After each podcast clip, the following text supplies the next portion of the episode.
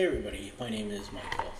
I am uh, calling this segment Injustice in America uh, Sexual Assault My Story. Because I was sexually assaulted in July 23rd of this year. I first want to preface this by letting you know that I am an extremely snarky person, and that is how I deal with um, it's my defense mechanism. So anything that is negative, I tend to make it sarcastic to help me cope with it. It is my coping mechanism. So a little bit about me, and then the event. We've broken up into a few different parts. This is my first podcast, so I do apologize if there's anything I'm not doing correctly. And I want you to know up front that uh, just because I use sarcasm and humor it is not me making light of any situation in any way, shape, or form. This is my way of telling my story to the best of my ability so that hopefully somebody else can learn from this and realize that they are strong enough, that they can beat this, they can beat their attacker because the system failed me, as you will learn as we go from there. So, I'm, uh, again, my name is Michael. I'm from Pittsburgh, Pennsylvania, born and raised. Left and came back four or five times because we all do. Italian descent. Uh, I was one of seven kids. Very happy upbringing family. Uh, built in best friends with your family. Many nieces, nephews, great nieces, great nephews. Unfortunately, two of my older siblings and my mother and father have passed away. Um, I grew up in a very interesting upbringing. My dad was extremely Italian and lived a very Italian lifestyle for his job, quote unquote. There is relevance to that as we discuss in the segment, the investigation, why that is important. I also want you to know that uh, being in the restaurant industry for as many years as I have been, that's where the sarcasm and snarkiness comes from because it's frowned upon to hit somebody. So you just kill them with kindness or kill them with a comment that they don't understand. And it's amazing. So that is my way of just defending and being back, fighting back with some of the people who just again just can't comprehend what you're doing. It's awesome.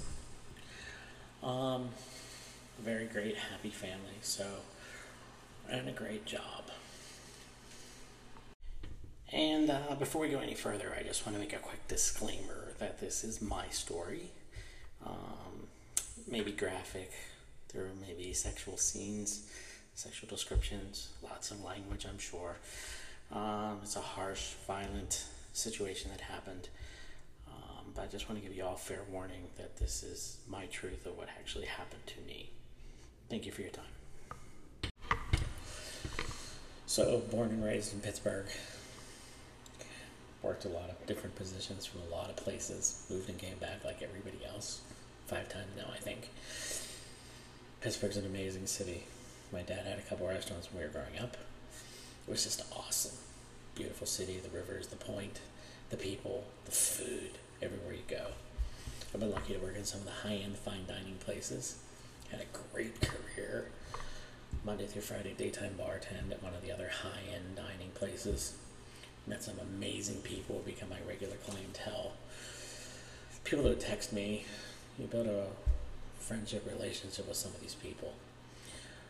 Great management staff that took care of us. We all made money. It was phenomenal. You knew everybody that was coming in. Everybody worked together. Everybody helped each other. It was a team. It was just amazing. Everything you could want from a job.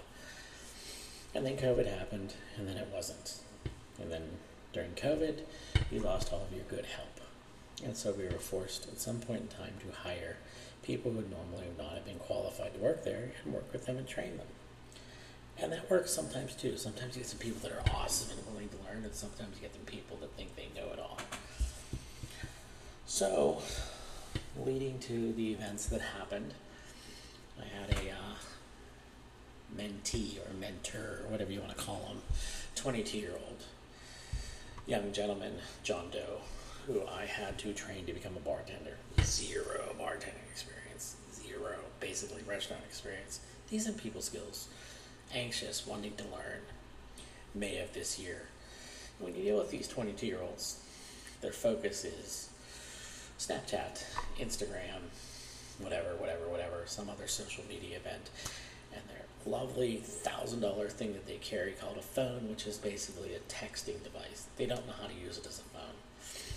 They've oh, all got these wonderful entitled attitudes because everybody gets a trophy and everybody's right and you're wrong. Even though you've been doing it longer than they've been alive, you're wrong. So one kid, young gentleman who I took under my wing, John Doe, and tried to make him, he showed the most promise out of everything. Wanted to learn, wanted to be good, wanted to learn how to bartend, wanted to learn about wine, bourbon, drinks, flipping things like Tom Cruise in Cocktail.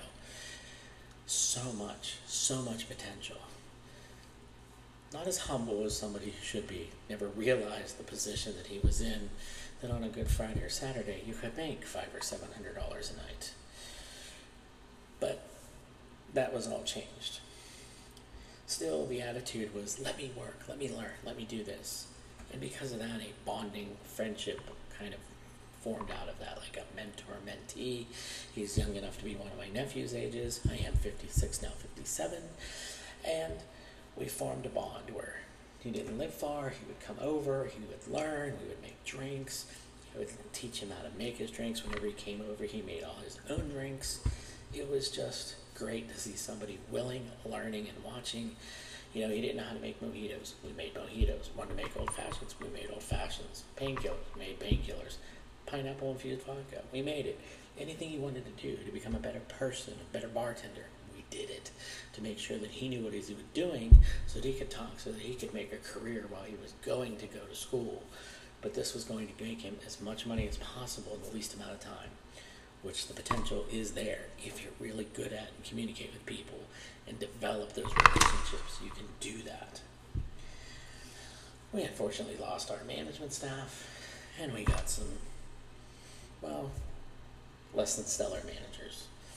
Our general manager who made, I don't know, almost six figures a year still shopped at Goodwill and looked like a homeless person right off the street. Holes in his jackets, holes in his shirts, stains, whatever. No standards, no rules, no training. People were just thrown out there. And we lost all our regular clientele. It was sad, very sad, because we had taken years to build this, and now it was gone. So, but this friendship, mentorship developed, and unfortunately, this is what led to, after a few months, of the very unfortunate situation that happened to me, where I unfortunately was living my nightmare of being sexually assaulted. The sexual assault was bad, it was brutal, and we'll discuss that. But more importantly, the response from the police, where I was sexually assaulted by my attacker, but I felt repeatedly raped by the police because my story didn't jive. I didn't react the way I was supposed to. I didn't do this as I was supposed to. I should have done this or said this it didn't make any sense to me because I had been in therapy at this point in time. And the therapist reminded me that it was a PTSD reaction. You would remember things, sometimes good, sometimes bad, nightmares, but you remember in segments that your body and your mind can handle. So, how can I be PTSD and remember things and then yet being questioned by the police told they were not right, but this was my truth? This is what I remembered. And somehow or other, again, that just wasn't good enough.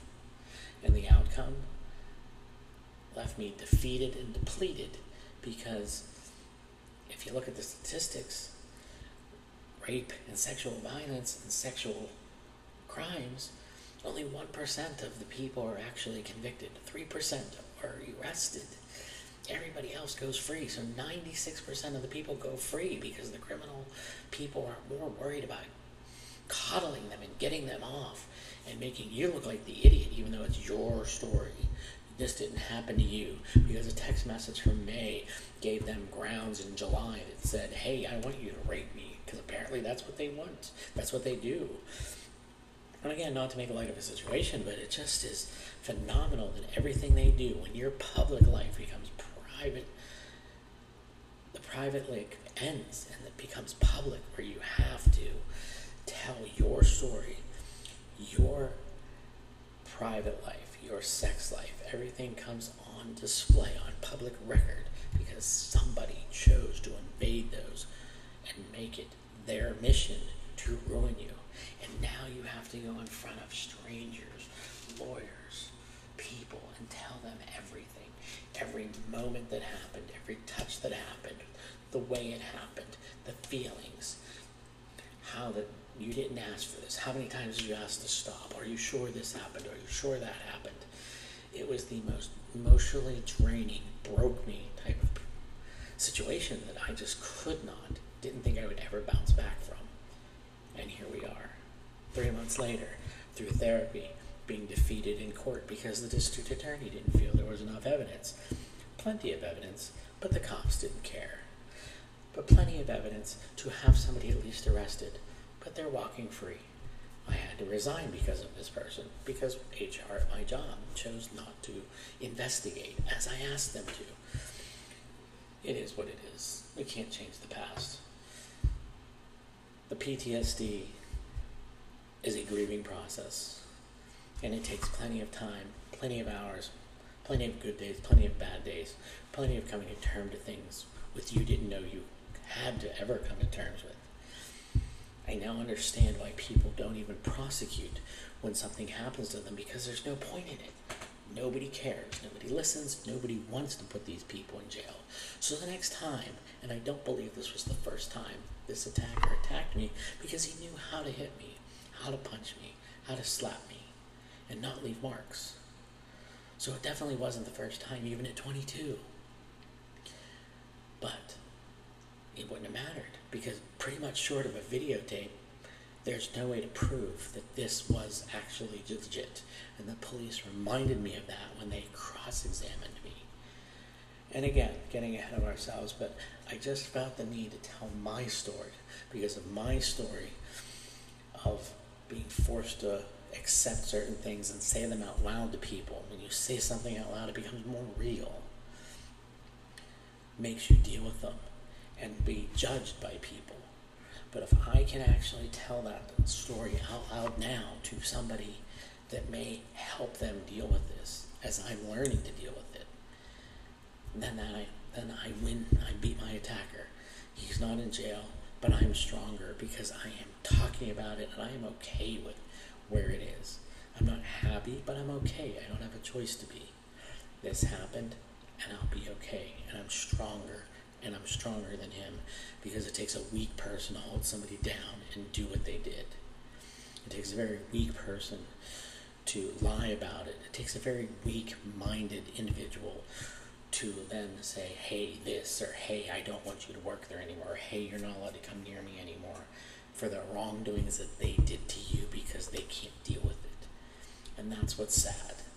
And they still win because the courts let them win every time. And maybe if we started prosecuting them a little bit more, a little less of the sexual assaults would happen. Man on man, woman on woman, woman on man, it doesn't matter.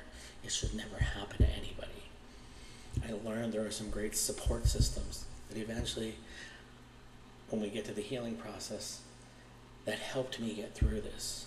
Amazing people that helped guide me along the way when I had no one and thought I was the loneliest person in the world with the biggest secret in the world that I didn't want anybody to know. Out of sheer embarrassment, out of sheer having to admit it and say it out loud and be I was suckered, I was pinned, and I let this happen, and I felt guilty that I did this. And that unfortunately is how a lot of people feel and then when you realize I didn't have anything to do with it and you see the lines written in paper, black and white, in front of you when other legal documents come out. Somebody who you thought was a friend, somebody that close to you, that betrayed you and is now laughing and getting away with it. It's really hard to come to terms with. And once that guilt goes away and you feel that it's time to come clean and it's time to tell people, that's when the fight begins, and that's when the unbelievable fight and the unbelievable raping of the courts, raping of the district attorney, raping of the police begins. God forbid you change your story because you admit something differently this time than you did the last time, because then you're lying. And we'll get into that a little bit